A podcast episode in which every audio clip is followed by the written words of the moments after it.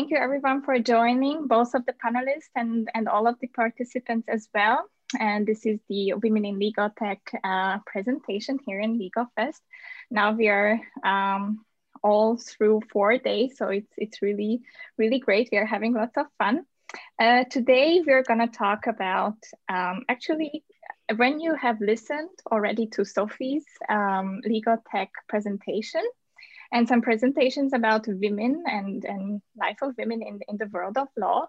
And this is going to be kind of the mixture of both of them. So best of both worlds, right?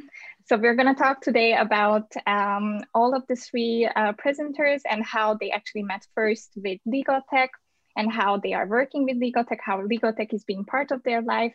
And then we're going to kind of talk a little bit about more feminine things as well. Uh, but I'm not to I'm not gonna uh, tell any secrets. And then we're um, gonna talk about the masculine or feminine uh, nature of IT technology or digitalization and, and what do the panelists think about that. So please uh, welcome them and I hope you will all have fun. Uh, just a short um, notification that uh, please note that you can always take your questions and um, we're going to try to answer them all. So Andrea, if you could please start the introductions and then the talk will start as well. Okay, thank you, Michelle. Hi, everybody.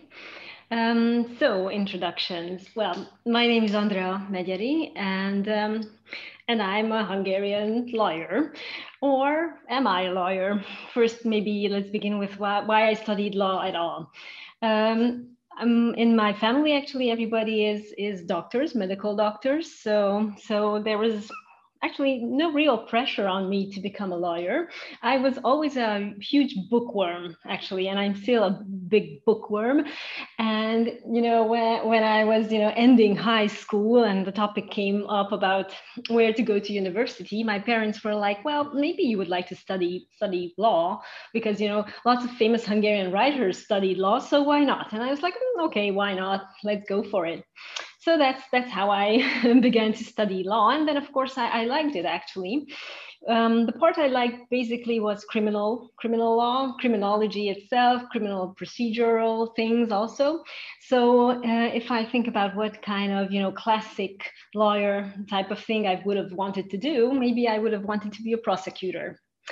But after after law school, um, Hungary was just um, accessing the European Union, and I got a position at the um, Hungarian Ministry of Justice, and and that's when my journey started actually of um, you know working with legal texts.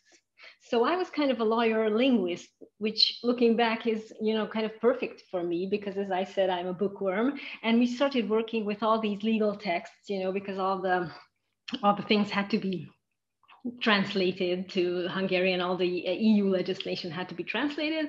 So I worked with that. And from there, I went to the Hungarian official journal publisher, which is a publisher as Wolters Kluwer is. So from from the you know the public, I changed to the private sector a bit uh, bit uh, later on and joined uh, Wolters Kluwer 10 years ago. And I really love working for Wolters Kluwer, so that is a really good uh, career choice for me when I when I uh, when I changed um, and um, and joined this uh, this multicultural company that I really like to work for, and and how I became you know um, what I am today. So. Uh, I started as as somebody working and updating the legal databases on a daily basis, and I did that for a long uh, time. And step by step, you know, I climbed the ladder. So I'm really happy and proud today to be the editor in chief of the basic, the main database of the research product, which is called Jogtár, and it is pretty well known uh, by the Hungarian lawyers. I hope. okay, so that's a short introduction. Over to you, Orsi.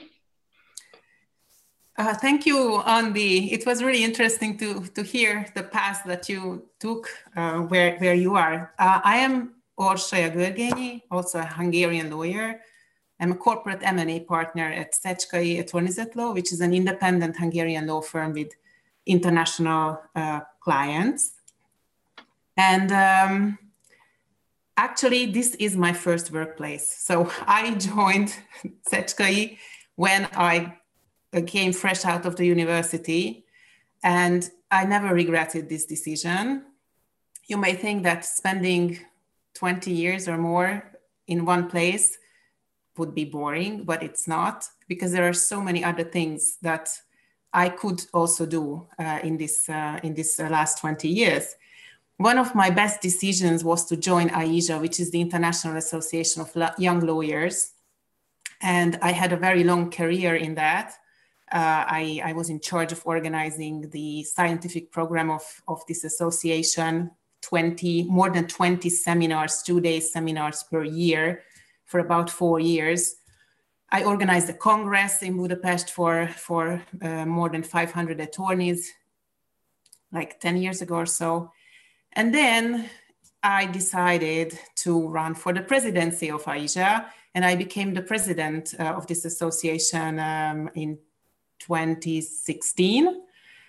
It, it only lasted for one year, but that was the time when I actually came into closer contact with legal tech and um, I have to say that this is, in my case, it's more, you know, I like to approach it from a broader perspective and say innovation. Um, because, you know, there, there is so much more to in- innovation than just legal tech, in my opinion. And um, how I came, how I actually bumped into this, and I became a very big fan, and I'm an enthusiast since then um, we were approached as AIJA at that time by the CCBE, which is the umbrella organization of um, law uh, societies and, and bar associations in Europe. And they wanted to make a survey of the legal profession, uh, how we react to the new technologies, alternative service providers, and you know how we see that the, the things are changing. And actually, it was only then that, that I started to deal with it uh, more seriously until then i was just reading about it a bit here and there and i was curious but i was not really dealing with with it and, and i was not really considering the impacts on the profession and um, i had the privilege um, that um, 2016 when the survey was out that i could share the results of this survey at a huge uh, big uh, conference in paris uh, where all these um, bar leaders attended from all over europe and I, it was a bit scary, you know, talking after the Minister of Justice about the results of this survey, which which the young lawyers did. And but I guess they got the message, you know. So and I'm also I am more approaching this legal tech thing from this perspective. I'm trying to raise awareness as much as I can. And since my uh, times uh, in AIJA were over, now I am a, a, member of the board of the ELTA, which is the European Legal Technology Association. And of course, there you see a lot of interesting initiatives and, and we are trying to, to raise awareness. So I think this is my past, how I ended up with legal tech. And, uh, and of course, it's very interesting to see how all of this plays uh, out in our daily life, in our life as a lawyer in a law firm. Um, and I'm very happy to talk about that a bit later. And so, Sophie, over to you. You're muted. Thank you. That was the handover, basically. Thank you very much. My name is Sophie Martinez, and those who have seen my talk, like Andrea as well, know about, already about me, but I'm a lawyer by training. Why I studied, studied law, I have no clue seriously i was in line and had to take a decision and i thought okay i take this one um, i then went to berlin and i was in the theater and the opera and i always worked something different so um, i was very much into culture and films so i helped a lot of films happening in, in, in Austria as well. And then I went to Berlin and I worked for Bertelsmann. It's a big company as an in-house lawyer and did things like Pop Idol. Uh, you have that in Hungary as well, I'm sure. Um, then I did a business school for film and TV in Spain. And then I went to Bertelsmann in London. Also did Pop Idol in London and stuff like this. And contracts for Jamie Oliver, which I really liked. And then um, I went to join Barclays Bank. That's one of the biggest banks in, in Europe or probably worldwide. And they have an industry specialization, and the industry specialist is is media. So they have a favorite, uh, very famous team in London that does corporate finance for media companies. And I think it's always interesting this specialization for something this also this occurs in any part of your experience probably also your careers. You know you always have to find something that makes you special. It's a niche market in a bigger market. So then we did corporate finance in for media companies. And at the end um, of my career in barclays i just left barclays two months before um, that was exciting at my time. You're too young, probably, whoever listens to that to remember that. But um, uh, I went and I was responsible for a team in 23 countries for, for Barclays corporate banking to make sure that we don't just do business with corporates in London or in China, but also in Africa and in France, wherever we had um, um, bank um, banks and wanted to do business. Um, and then I went back to Vienna and I had I worked for another bank and I was never a lawyer then. I was always in business development. Um, and then I joined a bank and I was responsible for the together with my boss with the corporate strategy. And then I had to set up a, um, a team was responsible for what products do we sell, how do we sell them, how much money we make do with them, what is our strategic outlook on how to find the point of sales. And I think these experiences helped me a lot to build up what I've been doing now. And then um, because this is a woman talk, I just bring in some children as well. When I was really pregnant, when I was pregnant with my first child, I wrote my business plan and everything. And when I was pregnant with my second child, and I was like, like this with my second child, pregnant as like three months before I gave birth, I found my last investor to invest into my company and I set up my own business and this girl is now nine year old, nine years old.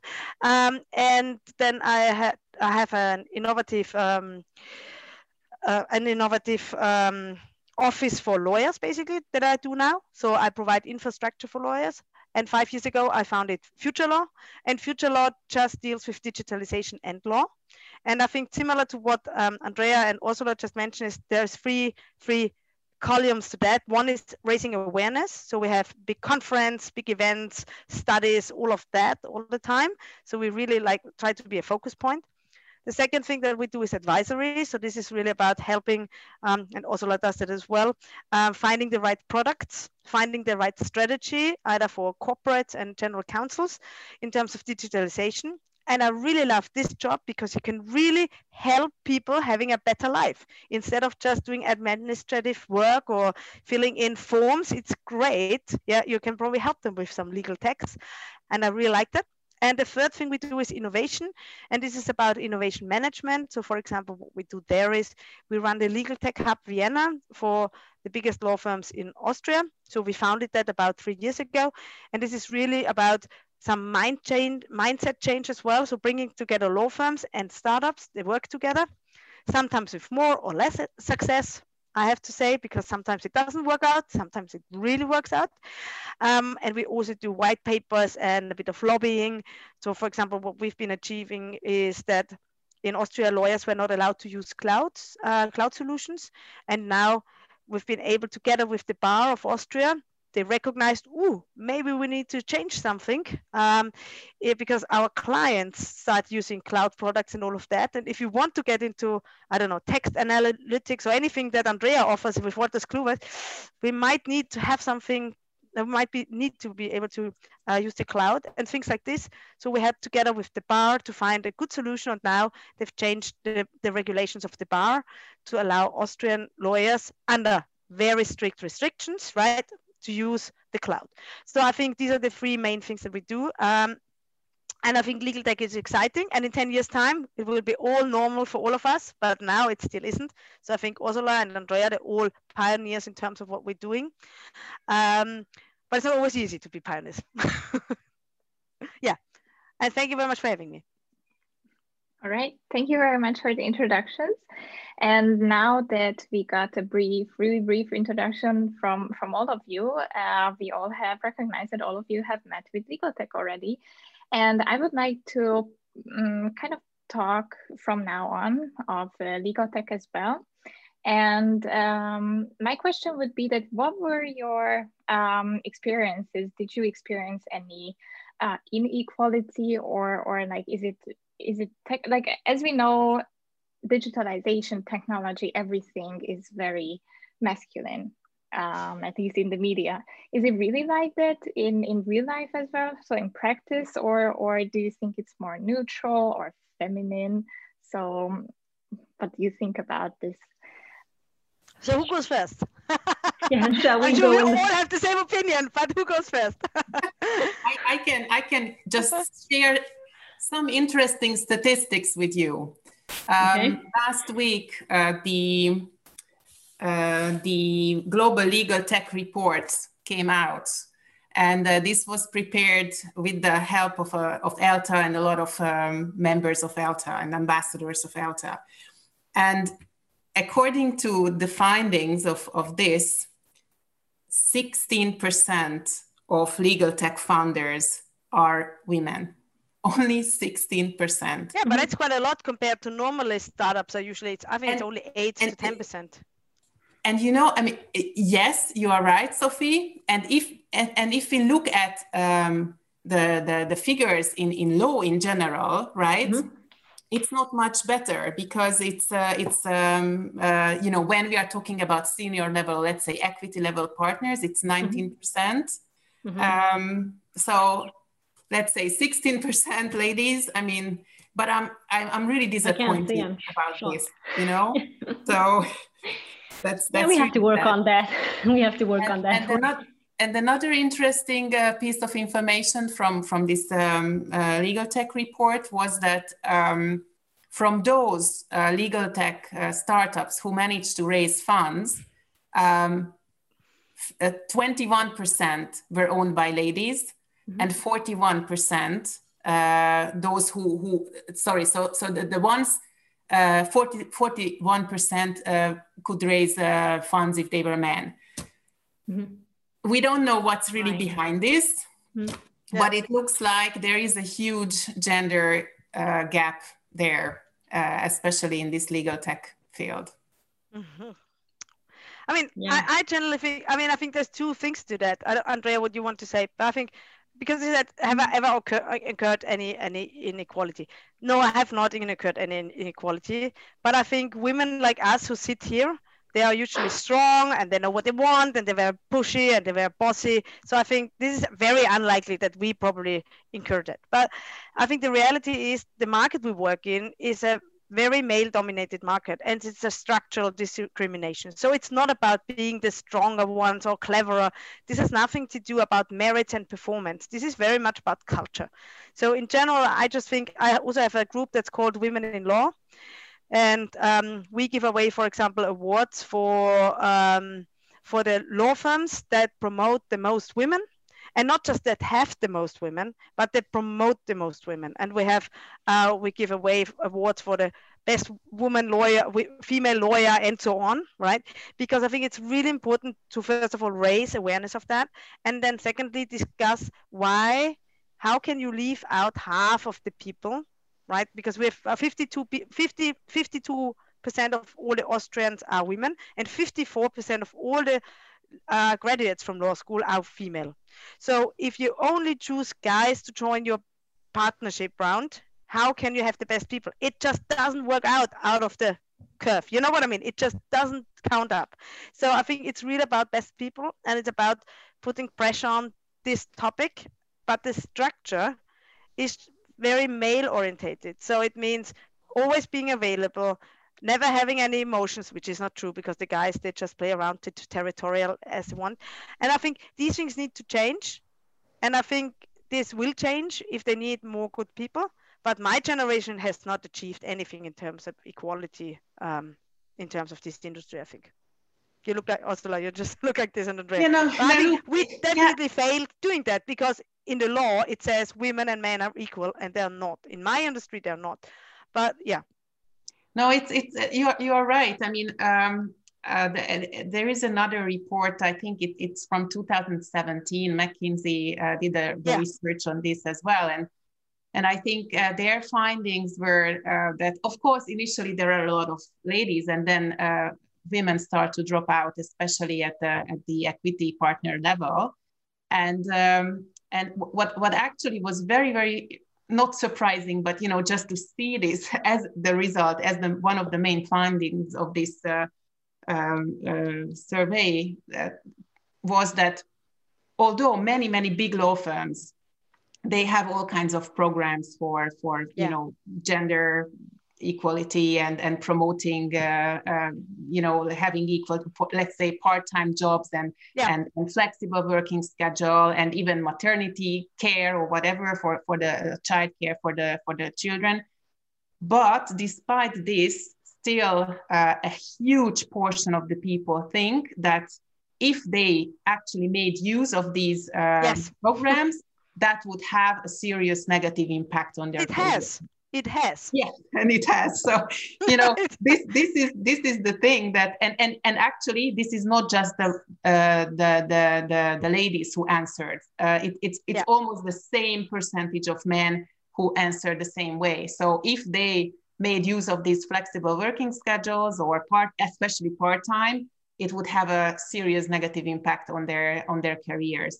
So maybe now after the or during the pandemic and hopefully even after the pandemic uh, the flexible working schedules you know will stick. Because i think now we, we can we, we've seen an enormous uh, uh, you know jump in, in in the use of technology by by lawyers uh, in the last uh, half year. So if right. if we continue like that then i think we are on a good path but have you guys ever yourselves experienced inequality? Because, for example, I have never. So it's so interesting. I mean, it, it, it depends on us, it depends on what we want to do as women. So I, I, I the guys I work with, I always work with guys, usually IT guys all the time. And, you know, we also have these huge conferences with a global platform organization, it's called within Wolters Kluwer. And, you know, you walk into a room and it's like 90% guys or 99%.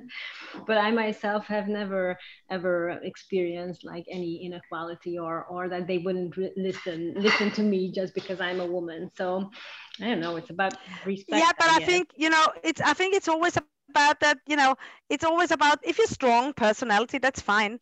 And if you fit into the culture, I think the question is, what do you want? You can either, you can either. I think there's two things to it, and I think the question is, what do you want? That we all, that we three are successful, no doubt, right? But I think the question is, do you have, do you have sort of like the aspiration yeah, that you actually want to change something in terms of structure. Because within our limitations, a lot of men are also not very successful, right? But I think the question is if you're a company or a law firm and you want to have the best people, like Wolters Kluwer says well, I think the question is how can you make sure that the people who work really well get to the top and take right decisions? And I think that is the question in terms of your, you know, and that's nothing about being family friendly or female friendly. It's really about best talent. So I think, and, and I'm just amazed that companies still don't have to achieve best results. And I, as a small company, for example, Andrea, cannot afford to not have best people. And I have guys and right. girls. You know what I mean? Because I think that right. you're successful yourself. I have no doubt. Because you just walk into a room and everybody loves you. I'm sure. Yeah it's a so, structural behavior. Yeah Sorry, Ursula. yeah so I, I i agree with with a lot what you've said. Um i think most top jobs require a slavish devotion to the job and they require 100% of your time and life.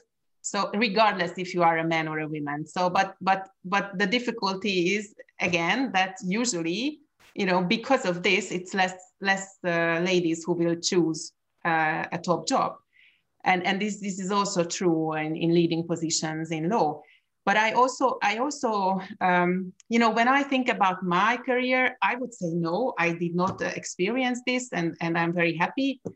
But then, you know, when I start to think about little things, for example, and, and that that's like a corporate uh, culture thing. Um, when I was the president of AIJA, you know, like I had to make some decisions and sometimes I were, you know, leading, sometimes I had to be strong. So very often, you know, it happened um, that I think that if if I had been a man, like saying the same thing or doing the same thing, nobody would have been surprised or nobody would have questioned it but because i was a, a, woman you know they they they were questioning it or they they they found that maybe i was too straightforward or i was too pushy or i was you know too strong.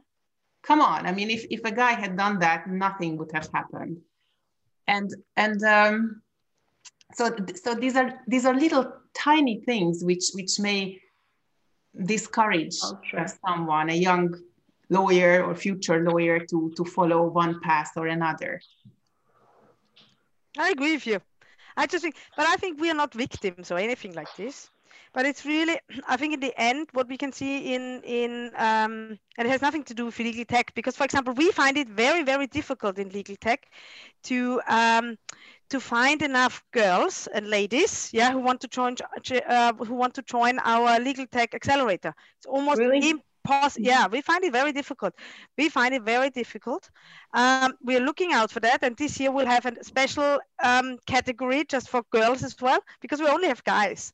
Yeah. Um, and I think it just reflects also the culture. And but it's a general issue. So we have a lot of female founders and stuff like this in Austria. And let's be realistic. There's plenty of reasons to that. It definitely has no economic reason because if you look at McKinsey and what Ursula said earlier is uh, companies with a diverse board, that also means gay guys and guys who are, pro- you know what I mean, different people from not just women. Yeah. Yeah, um, diversity in general. Yeah, in general, mm. right? It means they have better performance, better results. They they That's have so more. Ex- yeah, and so so the numbers are all here.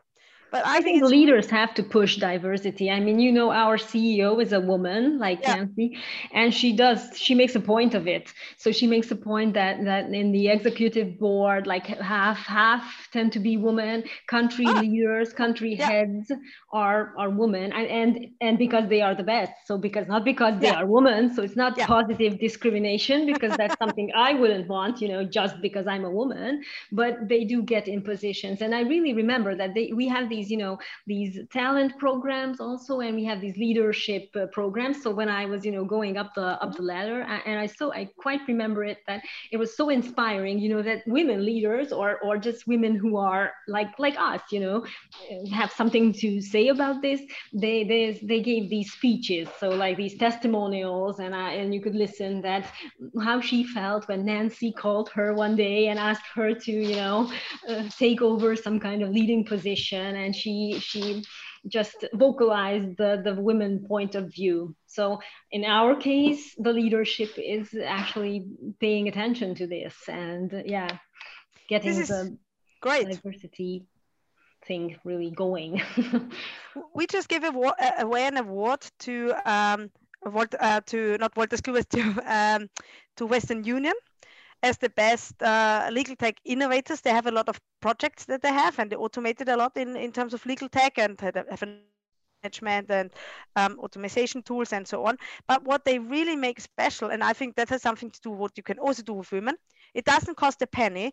It's it's in your um, management by objective. So it's you know you have a plan what you need to achieve in a year, and it says each lawyer in the general counsel must have some ideas about innovation in terms of technology. And it is within their agreement. And if they sit down with their bosses twice a year, they need to tell their bosses what great ideas they have in terms of innovation and how they can improve their legal services. And I think if you incentivize something, you could also say if you have you need to attract and retain female talent or diverse talent, but we are not diverse. We are actually the majority anyway. Um, but I think if you put it into into your you know into your agreement, then you will get paid for it. You get a bonus for it. It's bonus relevant, and then it you will be highly motivated to achieve this goal. And I think this is what we need doing in terms of legal tech, because I think legal tech is a bit like the woman's issue because everyone talks about it. Or probably it's like it's like teenage sex. Everyone talks about it but it doesn't happen that much. I don't know what your experience is ursula or andrea but they all talk about oh legal tech is so cool so how many law firms really use legal tech? It should be in not their so agreement. yeah, not so no, many they do. Yet. They start doing it, but it's not where we should be. No, they start. You have to start somewhere. Yeah, I know. That's the same with the women. I mean, when you said in ten years legal tech will be the norm, I was thinking, okay, ten years. I really hoped 10 years will get us there. No, but I, I think, oops, sorry. no, no, go ahead. Go ahead, Andy. Have you guys maybe, you guys maybe uh, noticed that there are some positions because like for instance, uh, user experience. So, you know, I work in um, product development and they are the IT guys, the guys who write the code and okay, guys. But I've seen lots of women coming up in, in user experience, doing the inquiries and the surveys and listening to the users and the clients. And I think maybe that's a woman kind of input. Have you mm, seen that kind of things? Positions where women are better, recognized as better? On to you. I, I look. I think uh, with the user experience, I think it's it's a very very important thing because I truly I believe that if these legal tech solutions are easy to use, you know, uh, or they are really intuitive. I mean, how many of us are using our phones and, and yeah. everything is intuitive and we are all doing it. And and I know one of the biggest founding founding of uh, of the survey which we did with um, the CCB and AIJA was that the biggest threats to the legal profession, according mm-hmm. to, to young lawyers, are lawyers themselves. you know, not robots or not uh, alternative yeah. service providers, but ourselves and our resistance to innovation.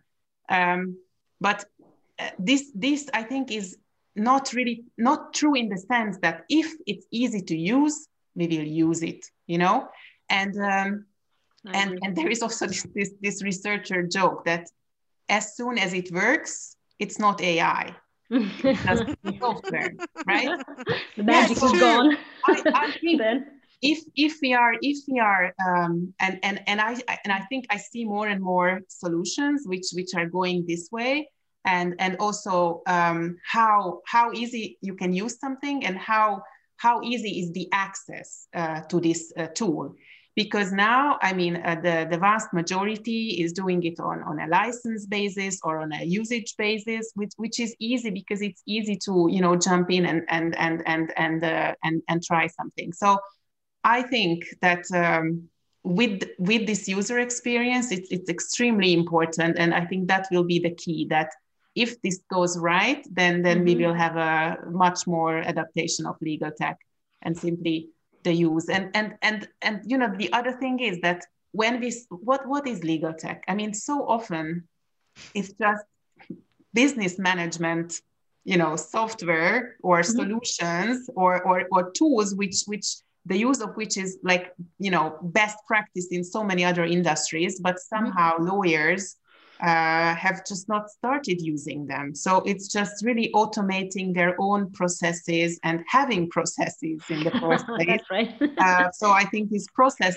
innovation uh, would, would be very, very important as well. And there, it's also, I think, um, maybe ladies have an eye for, you know, what can be done easier and better and, mm-hmm. uh, and, and, and what would be the best. I mean, yeah so let's let's let's hope that that's a good starting point where where we can involve more more ladies. Yes i agree. Absolutely. Yes. I mean i, I wouldn't see much of a difference between ladies and guys. Um no i wouldn't see that but i totally totally totally agree how important usability is because every tool has also its personality. And if we think about you know our tools that we have at home they all work and they're all brilliant and they're all nice. And then you come to work and they all look like shh, yeah they look horrible. And they all look like i love excel right? But they all look, look like excel and they're small and ugly and you click and you never know and it's not intuitive and you need the book and you read and ah what do i need to do? It's horrible. So i think definitely for companies like yours like Wolters is definitely the most important thing is it's easy to use and i think all and i know also that it has a personality and I think what we can see in the legal tech market at the moment is are a lot of investments coming in. Big guys like Wolters Kluwer, Tom, uh, Thomson Reuters, all of them, they now start, the, the, mark, uh, the, the market starts to consolidate. So there's a lot of money going in, a lot of investment. I think every week there's 10 million euros going into one of a startup or something like this. Okay, that's only 50, no, it's still, that's 500 millions probably a year going into legal tech now. Mm-hmm. And I think the most important thing is who, who will be the winner and there will not be 10,000 systems out there in this future. I, I, mean, there will be more than just one, but in the end, because you have local, you know, local um, local adaptations and all of that. But there will be big players, and I think there needs to be certain standards that will come and arrive. And this is the reason why Outlook is so success, successful because we all use uh, Outlook, mm-hmm. whether it's in Hungarian, in German, or in English. And this is why we have a common standard. But Outlook drives us all crazy I mean, I hate my email. No, I love my emails, but I hate my emails, right? And everything's my inbox, and nothing is. Nobody can can find anything in all of that. Yeah, the search think, is not okay. Something's yes, go, yeah, going I mean, on with the search. Put in Andrea and Ursula. It takes ten hours, yeah, until to find something. But I think this is the real challenge. And but the real thing is, the reality is, it's just perfect Outlook. It's so easy to use. It's so intuitive for the basic functions. Mm-hmm. And I think for the legal tax is really difficult. You need to put in a lot of money. And I think having a diverse team is always good because it's not just about one view, it's about more views, and you will be able to attract more of the market. Because if you have developers who are female, male, rich, poor, old, young, you, you cover the market. And the lawyers are rich, young, old, poor you know what i mean? They have all probably not poor i don't know about that but, uh, but you have all of that. So i think that is actually what you read this is the re- the business reason why you need diverse people and i think maybe women are better intuit more intuitive i don't know right? But i think this is the business reason. And and uh, sophie what you also yeah. said that it, it is extremely important that firms are encouraging this uh, innovative thinking that people are also considering what could be made better or what could be um, done in a more efficient way. I think this this also very nicely relates to learning. I, I am like I have a passion for learning, lifelong learning. Yeah. I think this is this is just so important for for for for us and and um, and and and unless these activities are enc- are encouraged and are indeed uh, somehow reflected in the remuneration or you know count yeah. exactly. count for for for for your billed billable hours whatever if yeah. because that's still a, a, huge part of how how lawyers are getting their their money. Yeah. So if if that's not there it it will not happen. And you need to have this innovative thinking or or way of um, approaching things if you want to make things better. And for lawyers the the top priority is clearly that their clients are happy, that yes. they are satisfied with the work that the lawyer is doing. So, and the clients want this. They want easier uh, platforms to share documents. They don't want to go into their emails uh, each time, or they don't want to, you know, have to mm-hmm. write a lawyer and ask, okay, where does my contract stand now? Can I have a look? Just, you know, they don't. They want this immediately. So all, all of these solutions uh, would make our lives a lot easier and also the lives of, of our clients. So we have to pay attention to what clients want. I, my experience is lawyers listen to two people other lawyers and their clients, and then nobody else. so, I, mean, I totally agree with you, Ursula. Yeah, it's, but I think there is pressure coming from the clients, and what we can see in Austria and I mean, I'm on, we are only Austrian players. That would be interesting what it happens in Hungary. We can see international law firms coming in now mm-hmm. pretty bigly. So it's really you have general property deals. You know, they're very they're they're good money for the lawyers, right? But it's not just. Oh, I just saw my so sorry. Uh, and they, but we can see now Clifford Chance all this sudden coming in and saying, "Oh, we use artificial intelligence or whatever, right?" Mm-hmm. And they dump the prices through legal tech. And then all of a sudden, the rest of the market needs to says, okay, what's happening here? I'm not sure about the reality how much legal tech is really used, but it is a good reason as well to clear the market up. And I think the big fours as well. I don't know what it's like in, in Hungary, but the big big fours they think in products, right? They don't think in individual um, advisory and we love you client and we give you the best advice and we're here for you all the time. Yes, they also do that, but the bread and butter in the pyramid is product, product, product, product. So they go in and have a standardized labor law uh, analysis, right? For and then they just do it, or for a uh, a community, they do a community check, and it's ten thousand euros. They just check the checklist, right? And the lawyers hate them for that. Um, yes, because it's not individual, but they are in the market and they redefine the market in a new way. And I think this is where technology must and can really help to be innovative as well.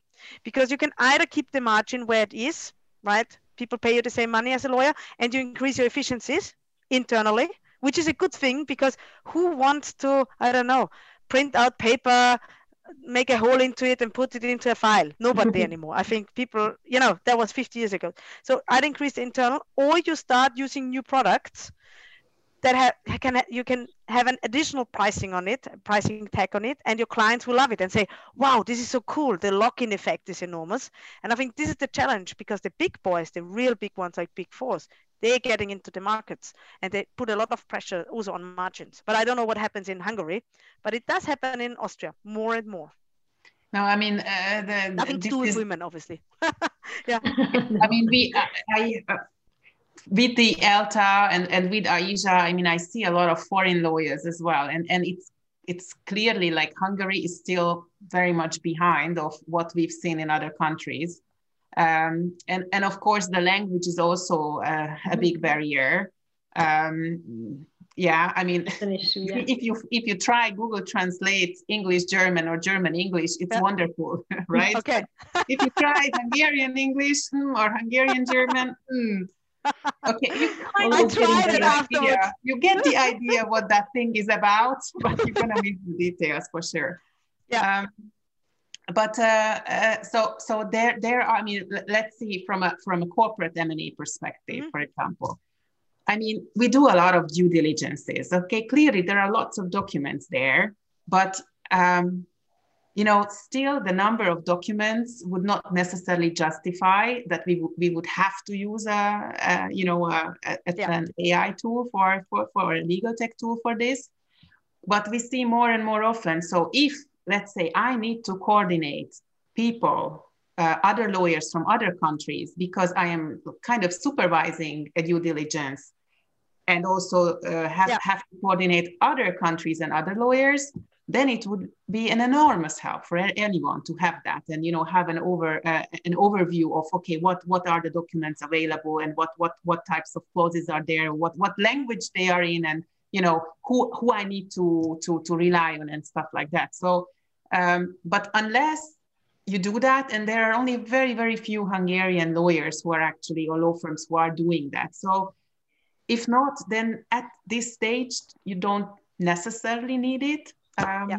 for for that. So I, I I think document automation is much more important because that that clearly saves a lot of time immediately and and just uh, lawyers are also competing a lot i mean we see sometimes um, these uh, these advertisements that okay i i you know whole company foundation for you know peanuts um, okay you can only do that if you have all these processes in place, if you automate the documents and, and you just take the, the, the easiest companies to, to create. And if it's already a joint venture where you have to negotiate, you know, like, okay, how, what are, how will we balance the corporate structure and how, how we run yeah. the company, you know, okay, then, then it's already not worth it. But so so we see more and more uh, and also with claims and stuff like that. So there are a lot of solutions. Um, some law firms are having uh, it guys who are actually working on it and programming it and just to make that uh, work stream a lot more efficient. And and they yes they can get a lot of uh, lot of work uh, through that and and nobody can compete with their prices obviously because yeah you need to have that in place to be able to to do that Yes, there's a huge gap there, I think. Yeah, but the the the my majority is is still like you know dealing with uh, digitalizing the process at all, like you know scanning the documents and not using paper anymore, or stuff like that. Yeah, so the basics are not there yet. But but I have to say, I think when we started Future Law five years ago, I would have given Austria one to two on digitalization in terms of um, um, um, I mean, uh, in terms of uh, the, the law industry, more or less. Mm-hmm. I think now we're at a two, probably at a mm-hmm. three sometimes. Yeah, mm-hmm. but it does go slowly because. What's think, the scale? Yeah, one to ten. Okay, one to ten, not one to hundred. one to ten. but I do think I it think is. So. I mean, I think what it brings because coming back to this female issue, I think what we do see though in the in the legal industry, probably uh, we see it less like this in the general counsels of the big corporations. Mm-hmm. Yeah, and I think, for example, companies like Wolters Kluwer's they target straight away the general counsels as well. Mm-hmm. It's not always the lawyers you're targeting at because they have a lot of money as well. But we can see in the we can see more mixture in terms of female, male. Uh, we have a, usually we have a lot of female lawyers working in the but they're not the bosses they are the good ones, the bees who like to work and they're very good workers and everyone loves them because they do so, so much work and they never they never ask for anything and they just work. They're grateful for having a job because they have three children or two children at home and they're glad they have a job. Right. Then we have in the law firms we have a lot of guys and we have um, we have different kinds of uh, hierarchies. So you need to, after your studies, you need to do five years of qualification within a law firm or a general counsel. Mm-hmm. I guess it's a similar in Hungary. In Hungary. Yeah, we have that. Yeah. For the bar so, exam. Bar yes, for the bar exams. Yeah, yeah we so have we have five. Do three years. Yeah, and then we have mm-hmm. also 50% female and 50% guys. And then all of a sudden, all the women disappear.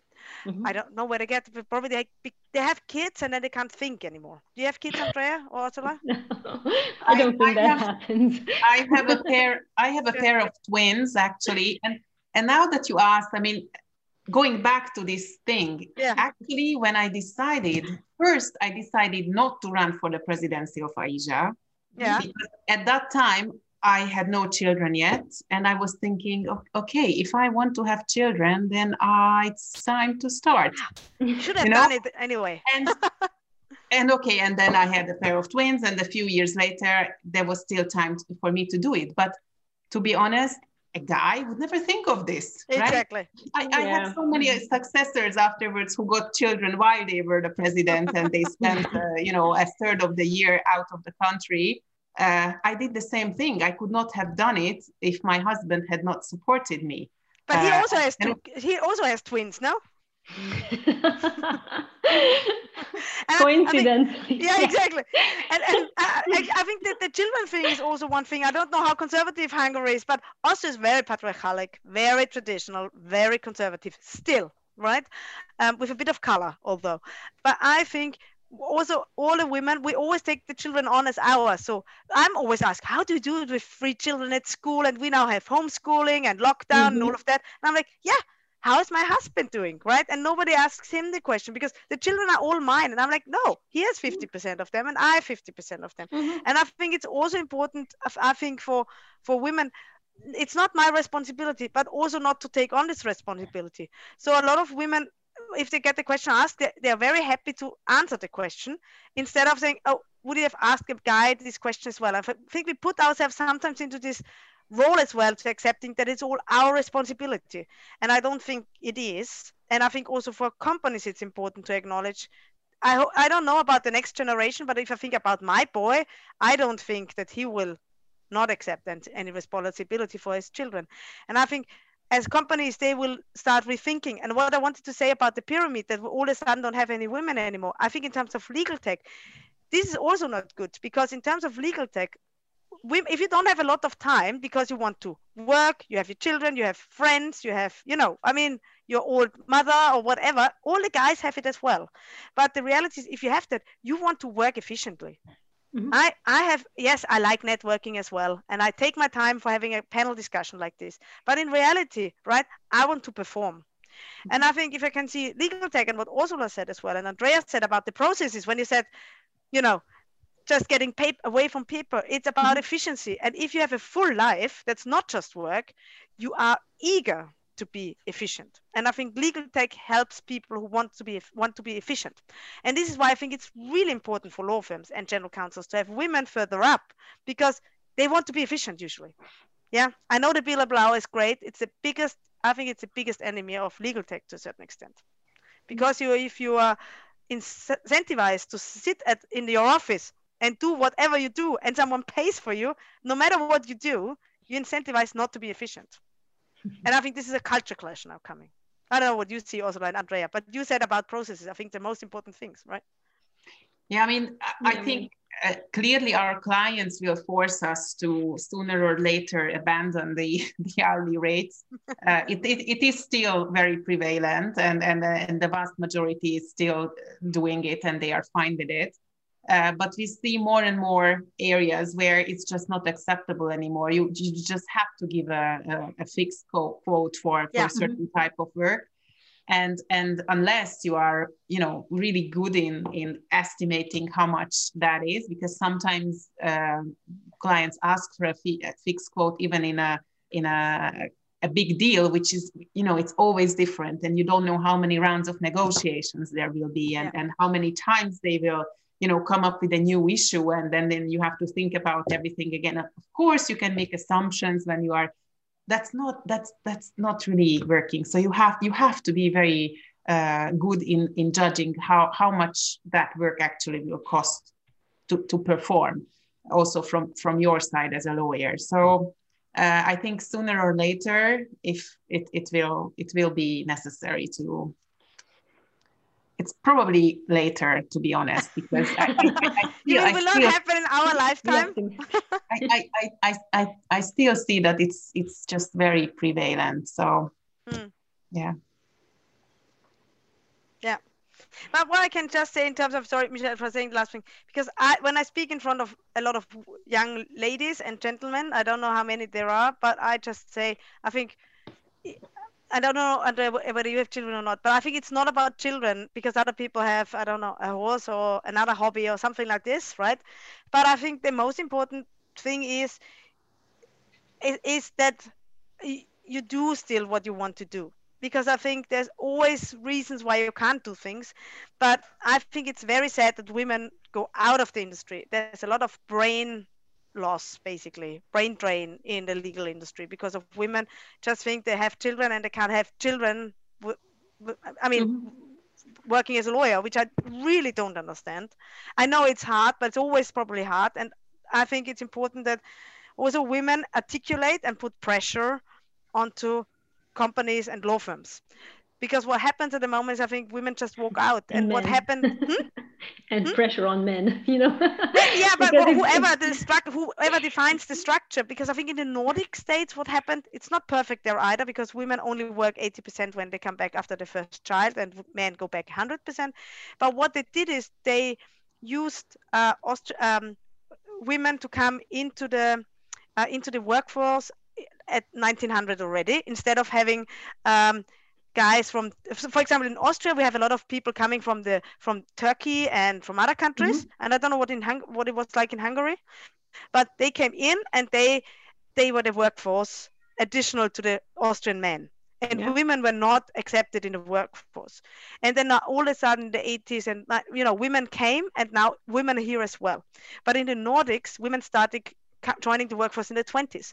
And so you had already this discussion 100 years before we had it and they mm-hmm. had it also not just within the family because i think in the families there's a lot of discussion about who's doing what and who is doing paid work and who is doing unpaid work and um, and, but what happened is it went also to the corporates. But in Austria, and I don't know in Hungary, in Austria, nothing happened about corporates. They still work the same way, only guys. Mm-hmm. And I think this will hopefully change and i think but you need to take your voice and you need to make your voice heard because every company wants best people whatever that means for this company right? Yeah, i don't know andrea what, what it's like in hungary? hmm? you have to change the mindset and you have to start at home i guess. So i would be happy to see more men staying at home like why not? And so the, the kids are half theirs half the women. Yeah. so so why couldn't they? And you're probably like right that it happened much earlier uh, to the west from here. And we are still pretty conservative in our ways. And women think that it's their role and their duty. We have to do this. And we stop ourselves actually. So the mindset has to has to change pretty much. But i love being with my children without my children, I would just work and die really soon. So I think it's good to have children because they save you. it's absolutely good, and it's a must to have balance between you know your work and your private life. So it's not just work. All right, thank you very much for this, this panel discussion. It was really interesting and really encouraging, and um, and I'm glad that uh, all of you have have had something very personal to share as well. So thank you very much. Unfortunately, our time is is up, and um, and our attendees who uh, want to uh, join to another session have to soon log into the other session. So I will have to brave this.